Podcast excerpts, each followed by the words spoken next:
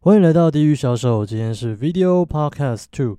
那第一集呢，我建议大家在 YouTube 观看哦。那第二集开始，我就会上传一些 Podcast，所以应该是从第二集开始，但也没关系啊。希望大家在 Podcast 收听的时候，也可以来逛逛我其他的一个自媒体。我希望透过我的故事，分真诚的分享我自己过去的经历，能够鼓励你往前进的一个动力。因为我遇到的事情其实有时候蛮瞎的，那甚至是说各种歧视都在我的身上。那我不是最多歧视，但我其实我觉得经历的故事都是蛮刻骨铭心的。希望大家能够透过故事，能够学习到一些，呃，有一些新的路，或是有些启发，能够在这个，嗯，怎么讲，充满疲劳的这个世界得到一点慰藉。因为我们大家也都是辛苦过来的嘛，所以我希望大家能够听到这些 podcast，听到这样的声音，能够被安慰、被鼓励。OK，今天其实我要分享的一个三个故事，其实基本上都是三个呃时期可能被歧视的一些故事。那这些其实是特例的，不是说我所有遇到的人都长这个样子，但基本上这几个特例真的是让我刻骨铭心，而且非常非常的痛。但是有痛，你才会有改变嘛，你才会有一些重建的一些部分。我觉得某种程度上，就是这些痛苦应该是呃，某类似类似零点的那些破坏你的心理的根基，然后让你之后的根基会。呃，在重建之后会更加稳固，所以我可能就是往这样的方向想。那基本上，我觉得我会在每一个痛苦里面越来越强壮，这样子。呃，今天其实会是分享这三个故事，原因是因为，呃，我这几天在搭捷运的时候，我发现我看着镜子，就是搭捷运不是那个门关起来吗？我看了倒影中的自己，我发现说好像有哪里不一样，又好像又跟哪里不一样。那后来我才发现说，是我现在走路其实都会把我的手。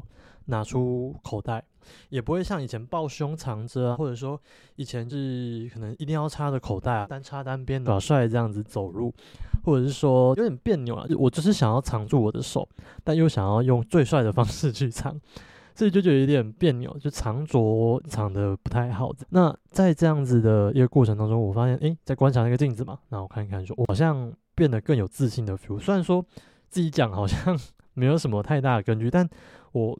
从看我自己的照片，然后跟我一个一个认识自己的过程当中，我发现我的身体其实就慢慢肢体语言越来越自然，越来越大方，走路也越来越大步。那透过这些肢体语言呢，我才发现说，哦，我已经成长了。那成长的这个部分，其实也对一般人来说，其实就是没什么，把手拿出来而已啊。打你有手，我有你有手，我也有手，那就是这么简单。但其实不是这样子。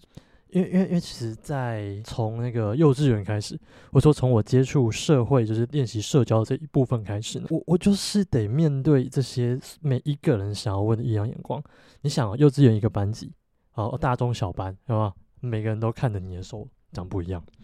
接着是国校一到六年级，分三次班嘛，三三次的询问，每一班大概三四十个人。你想我。这一生当中有多少人问我的手为什么长这个样子？其中小时候的言语最直接，也是最直接暴力的。他们就是不懂的那种应对进退。他们说：“啊，你的手长好怪，你怎么长这个样子？对不对？”最直接也最暴力，但是伤害性也蛮强。虽然说伤害不高，但是侮辱性每个都很强。他们就说：“哇，你长得像科学怪人！哇，你手好像夹子哦，咔咔，你是螃蟹吗？咔咔。”这种这种玩笑，其实我觉得。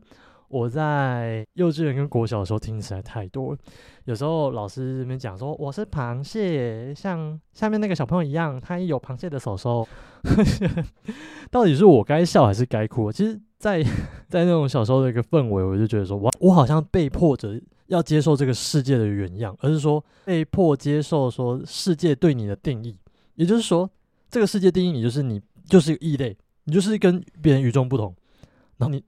这个世界就强迫你要吃下这个规定，那我想说，我这么小就要吞这么硬的东西，难怪我成长过程当中，我就觉得说，干好累，真的好累。我觉得到底是谁在定义这个世界是这个样？这世界怎么那么、那么、那么悲蓝，或是那么就那么烦呢？在很小的时候我就遇到这些事情。那我今天要讲第一个故事，其实就是它影响我蛮深的。我以前不讲还好，但一讲。或者说，在自我探索、写日记或写以前那个故事的时候，我发现这件事情，我觉得那个老师真的是非常过分。他不是说上次打我那个老师，或者说几个奇怪的老师啊，因为我这一生中遇到太多奇怪老师，不论是因为老师强迫你吹直笛，我就手指不够，还要叫我吹直笛，然后 还有什么？还有些以前有些音乐老师也是叫我弹吉他，都是音乐老师。是我我没有攻击音乐老师的意思啊，但我我遇到音乐老师就是长这个样子，所以有点匪夷所思啊。就是说要揍我，少一分打一下，左手还要打二十下之类，这种这种怪的一种这个世界奇怪的样貌，其实我觉得在小时候就可以遇得到。好，那我今天要讲的第一个故事就是我在求学的时候，我遇到最大最大的，我我觉得自己心里蛮过不去，也不公平。那他也造就我就。从那个时刻起，我藏起我所有的情绪，所有的手不方便，所有的就是我不想要被别人帮忙，我只是想做好事情的这一些信念在。其实我甚至说还有第五个，就是讨好所有人。因为在那个时候，其实哦，我那时候大概三的时候吧，小学三年级。那呃，在那时候班上，其实也是一种蛮胡闹的，整天那边。刁你一下，钳子手啊，来打篮球，哈哈哈哈！我单手让你呢，这种很摆烂的东西。但其实，在小时候你不会处理这东西，你家长，因为我因为我家里其实也比较传统，所以家长不会告诉你说这要怎么面对，或者说这个要怎么样去应对进退。所以你不知道怎么办，你没有人可以帮助。你跟家长讲，这样就说不要理他们就好。其实都是比较，因为家长可能忙工作或什么的，其实没有时间理你，所以你的学习的那些环境都是由你自己。去面对这一切的。那在那个时候，那个老师，我就是我唯一能投诉的对象就是老师嘛。因为那时候我就找到老师说，老师他们整天言语霸凌我，或者说拿走我橡皮擦，就是欺负我。而且我觉得他们拿走我橡皮擦也是蛮闹，拿走我东西啊，比比如说我左手拿水壶，这样拿水壶，或是呃右手拿水壶，左手拿麦克风，他们就毫不留情的把我左手的东西抢走。他说啊夹不住。然后我就觉得，看这个霸凌实在太恶劣，因为我又无能为力，右手要去抓你也没有东西抓，你只剩下右手。都说其实我那时候还不敢挥拳，我就长大一点其实才敢挥拳。到国中其实还是比较那种暴力武装的那种形象，但小学三年级的时候还没有嘛，所以你就只能说哦，告诉老师。然后在告诉老师的时候，老师那时候讲一句话，我觉得实在太可怕，不是讲句话，讲一段话。他讲说，呃，好了，叫我叫阿翔好了，呃，阿翔啊。我跟你说啊，这个世界哈，就不是每一个人都会对你正向讲话的了。你不要造成别人的麻烦嘛。你生来就是不变，你就是不要去造成其他同学的影响啊。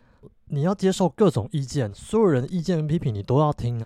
我我那时候傻住了，老师反过来说我这个人好像有问题一样的一些说教的话，叫我不要造成别人困扰，叫我不要再跟他再说了，我或者是说。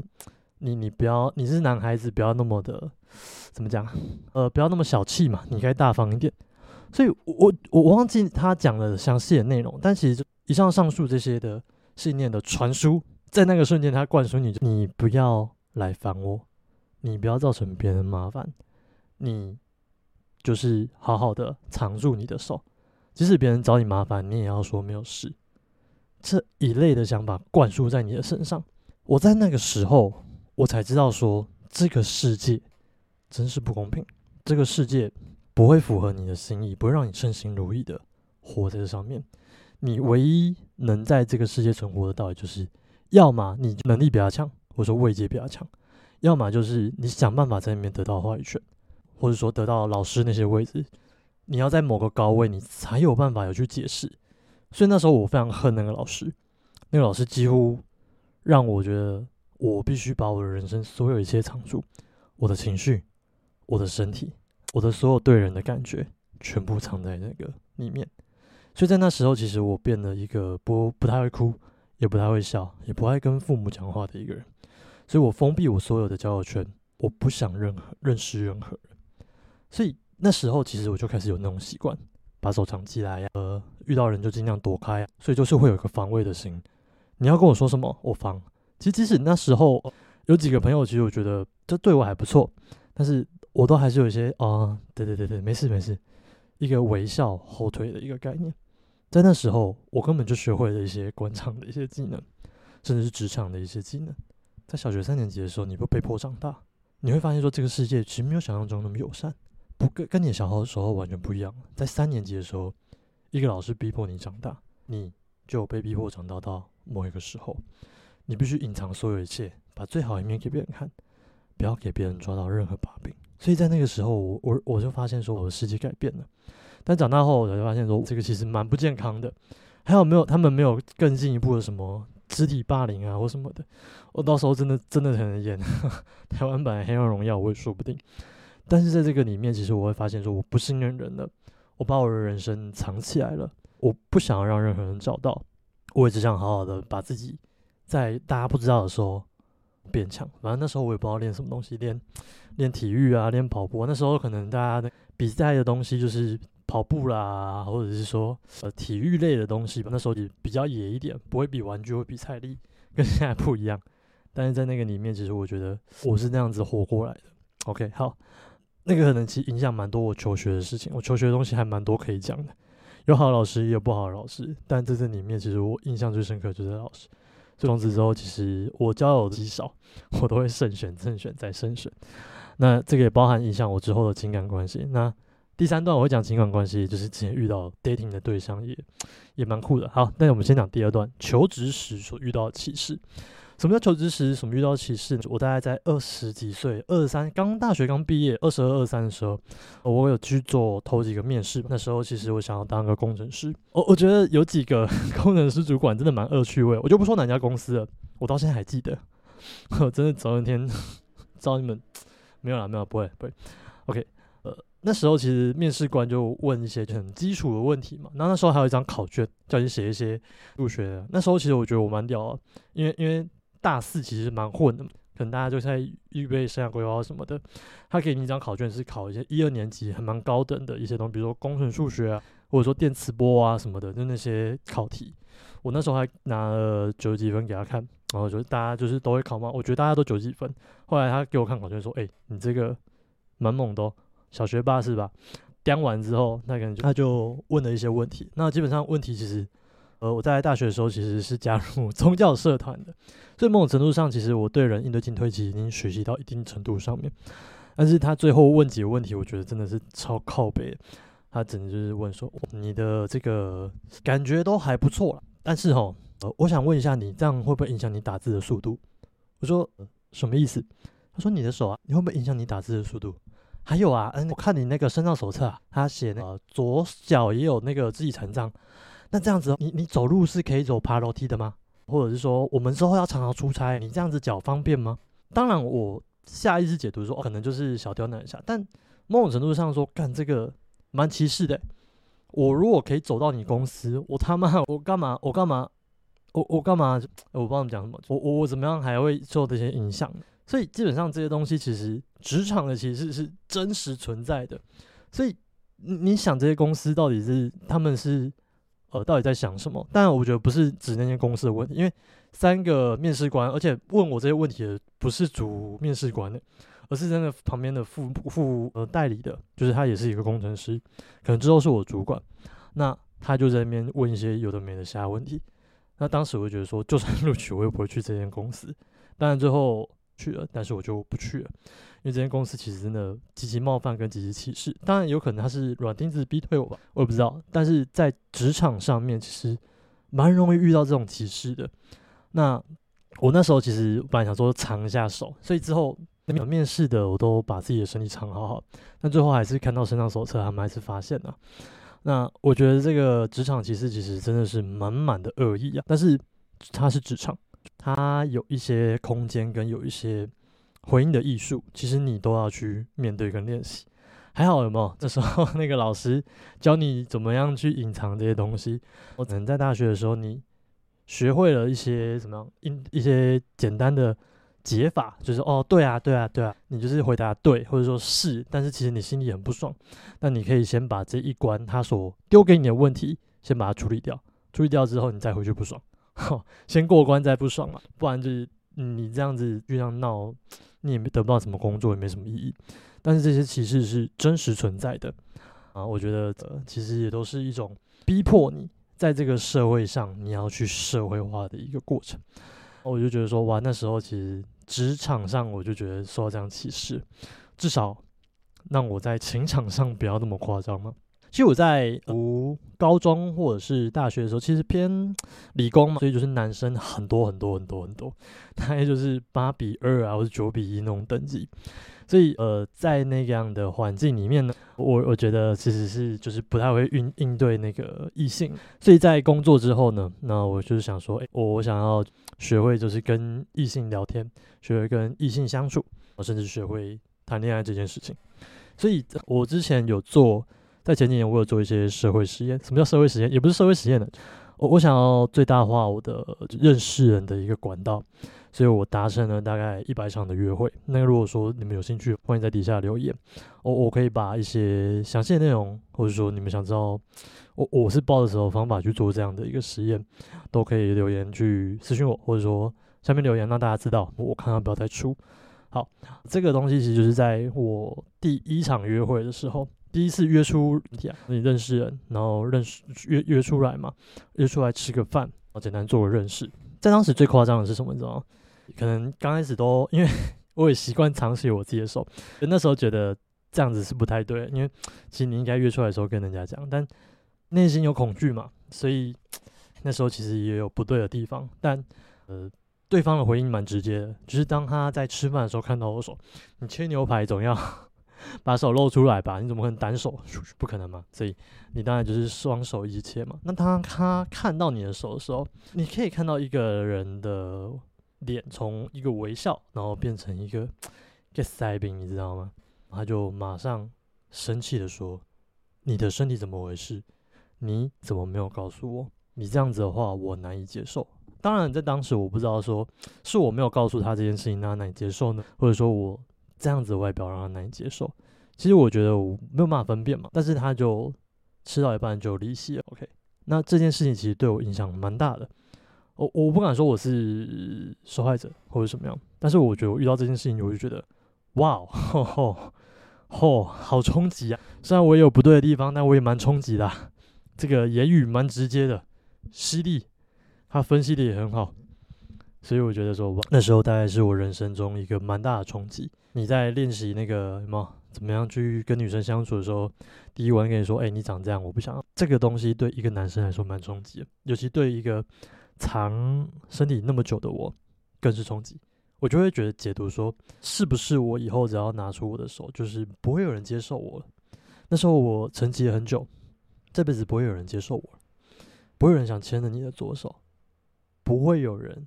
想要跟你在一起，在那样子的一个痛苦之下，你就开始会停止你的这些一切的东西，你会开始相信说这个世界都在拒绝你，这些特例都会提醒你说，你这个人不适合走我们的路了，你这个人过一般人的生活了，这个其实蛮难过的。每次想起这些东西的时候，我觉得说，当人好难，出生的时候已经很困难，你好不容易活下来的时候，你接下来要面对这些事情。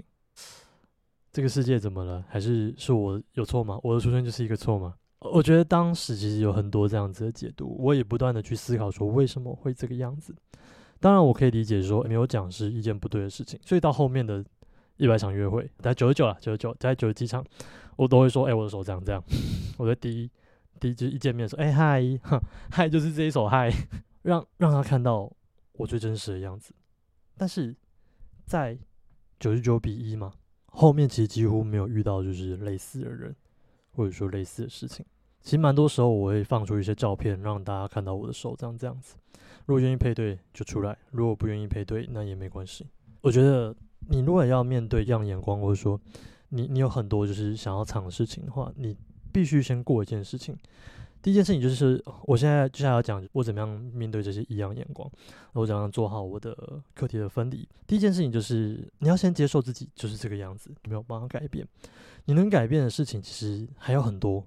如果说你某一天遇到一些失败的时候，你不要把所有的错都推给很明显你自己无法改变的地方，那这样的话，你就会陷入一个无法改变的循环。让你自己进入这样的死胡同里面，在这样的死胡同里面，你永远出不来。但是你有一天改变一下，就像你做实验嘛，因为我是理工科嘛，所以我就想说用做实验的方式去解决这解释或解决这个问题。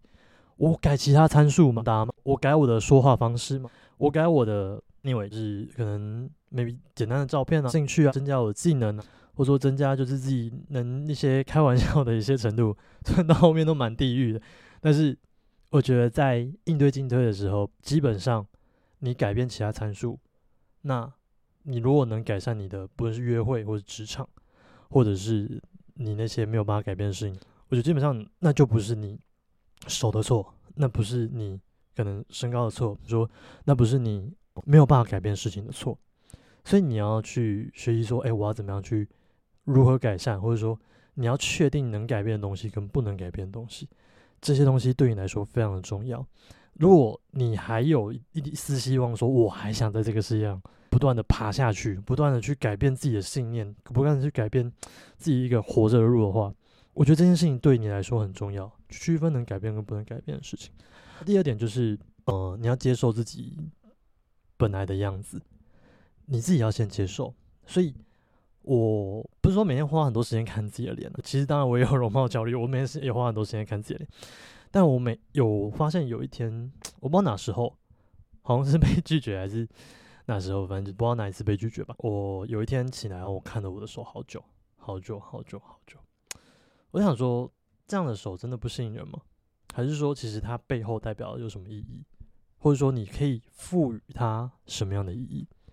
比如说，我我最喜欢最后面就是我讲说赋予它什么样意义。我觉得，如果说我的手今天出生是这样子，我要赋予它意义，就是说我即使手这样子，我也可以做出很屌的成就。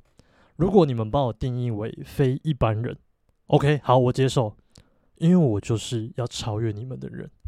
大家每个人都告诉你说你要当平凡人，但是谁说我只能当平凡人？我可能还可以再当更棒的人。不要被这个世界上社会的那种定义跟价值观所捆绑住，因为其实太多时候我们就是要变成那种乖乖的狗狗，或是乖乖的在某个阶层的人，你才是一个他们的榜样。你你只要乖乖的，他们就不会注意到你。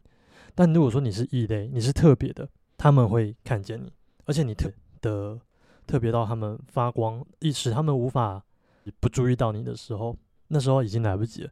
因为你已经在特别的状态下，你有闪发光什么意思？你不就是在有限制的条件下做出比他们更好的事情？那这个人就是你成你的某种程度上是你的价值嘛？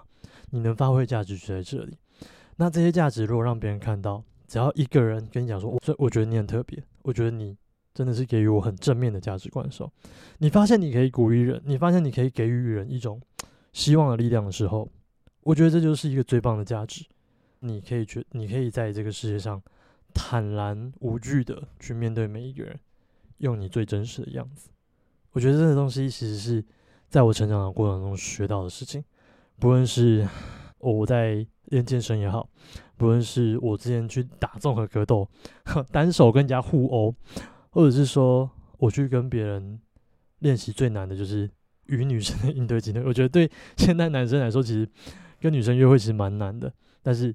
我强迫我自己去面对，尤其用在用一个最常讲，我之前拍的一个搞笑片嘛，是一七五下 半残什么的，然后我说我还好，我已经残了，我在用残的状况下去跟我喜欢的人约会，那最后我其实也交到女朋友了嘛，那对我来说，其实这是一个呃不能说成就啊，但是一个我自己认为是理所当然的事情，对，好。最后一件事情就是一个课题分离。你在上面，像我刚刚讲的三个故事，我遇到的那些特殊的例子，他们都是特例。他们会讲出这些话，表示他们对你不重要。你可以去区分对你重要的人跟不重要的人。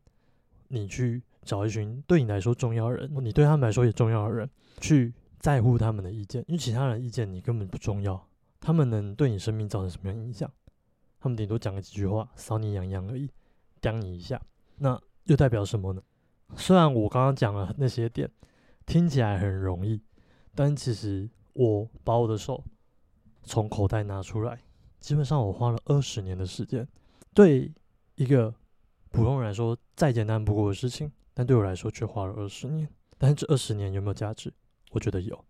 鼓励所有的人能够把自己最真实的样子，可以放给有信任的人。去绽放你自己所有的价值，我觉得这对任何人来说，呃，都是蛮有意义跟蛮有价值的。好，然后我今天的 video podcast 就到这里，感谢你的收听。如果有什么意见，欢迎在下面留言。那我之后 podcast 也会陆续的上线，希望大家会喜欢。喜欢的话帮我按一下订阅，我顺便按个赞，或者是帮我分享给你要的朋友听。我们这集就到这里，我们下期见，拜。